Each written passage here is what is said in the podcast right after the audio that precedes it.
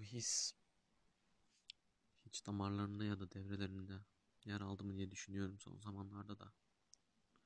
Hiçbir fikrim yok. Ve yine son zamanlarda bu hissi yaşadığımı, nasıl yaşadığımı ve bu hissin ne olduğunu sadece sana anlatabilirim. Çünkü gerçekten insanlığın cehenneminden, insanlığın şeytaniliğinden çıkmış. İğrenç bir duygu. Nevi şahsına münasır. Gerçekten çok özgün ama bir noktada insana ve karşısındakine ve topluma ve insanlara zarar veren iğrenç bir duygu. Sinemayı çok sevdiğimi bence anlamışsındır veya kitap okumayı. Genel olarak bir referans yapacağım zaman sinemadan veya kitaptan yapmayı severim.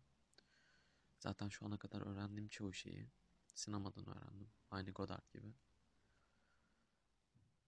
Kıskançlık da filmlerde, kitaplarda izlediğimle veya okuduğumla böyle o aşk denen meretin vazgeçilmez bir hissi.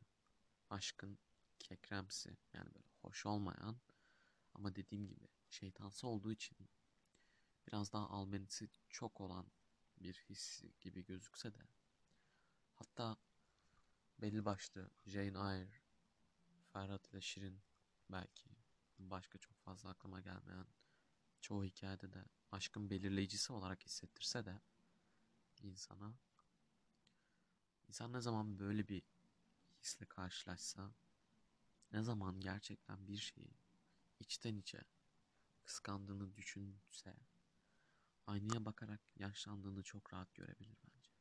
Çünkü insanın solduran bir his bu.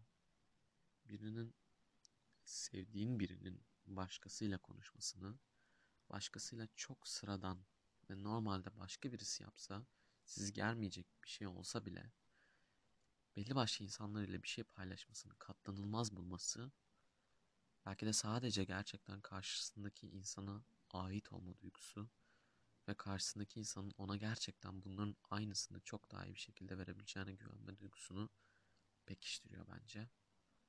Yani aynı zamanda bir hayal kırıklığı ile harmanlanmış bir his bence kıskançlık. Yerine bakıp başka birisiyle yaşadığı şeyleri görüp bunun aynısını benle de yaşayabilirim demek veya hayata, kadere aynı şekilde seslenmek. Bir insana bakıp onda olan niteliklerden bu nitelikler bende de olabilirdi diye düşünmek aslında bir tür kıskançlık. Sadece bunun çok şeytani bir şekilde insanın dışa vurumu. Yani neden birine ait olmak bu kadar önemli bilmiyorum. Çünkü zaten kıskançlık birine ait olma duygusundan çok fazla geliyor. %80'i falan bence buradan geliyor. Belki insanın doğasında var bu. Belki yıllardır süre gelmiş bir toplumda yapması tabii orası ayrı ama en nihayetinde canlıların nesillerini sürdürebilmesinin en baş koşulu bu zaten. İnsan da doğadaki en zeki canlı olarak bu ambali içinde zaten aşka gerektiğinden fazla zaman ayırırken bir de risk alacak derecede şirazeyi kaçırıp hareketlerinin müsebbibi de olmayı göze alıyor maalesef. Çok maalesef hem de. Kimse de bu iradeyi e, ilk başta göremiyoruz. Kıskançlık da aslında bu e, aşka fazla zaman ayırmaktan üste gelen riskin risk donanmasının en büyük gemisi. Üstüne üstlük aç gözlü ve önündekileri yıkıp geçebilecek kalifiyelikte bir gemi bu kıskançlık.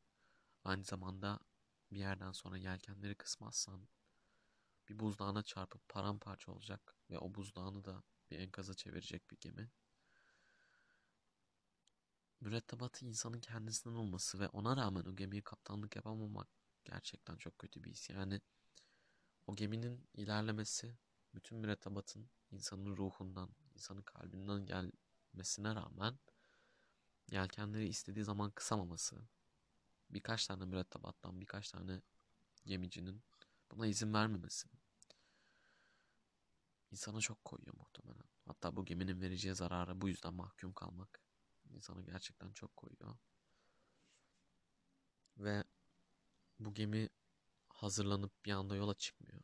Aynı ocakta kaynayan süt misali en beklemediği anda taşıyor insana.